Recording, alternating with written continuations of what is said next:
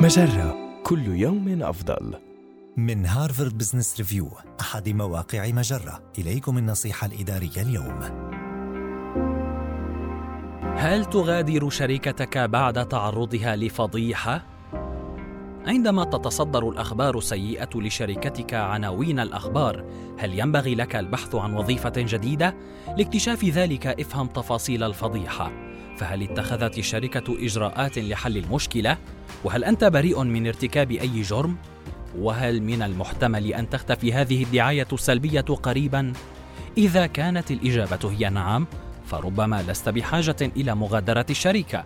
تتجاوز العديد من الشركات الفضائح الصغيرة، ولكن أدرك كيف قد تؤثر هذه النصيحة على سمعتك.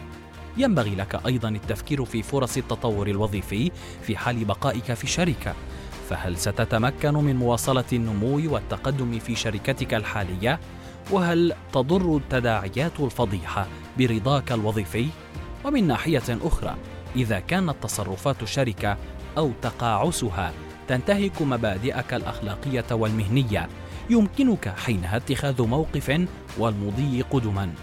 وإذا قررت المغادرة، استعد للإجابة عن الأسئلة الواضحة التي سيطرحها عليك مدراء التوظيف. يمكنك إعداد خطاب قصير تقر فيه بحدوث الفضيحة وتشجب هذا السلوك السيء. هذه النصيحة من مقال هل يجب عليك مغادرة شركتك إن كانت تتعرض لفضيحة عامة؟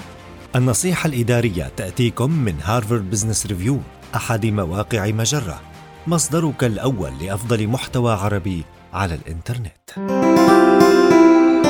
مجرة كل يوم أفضل.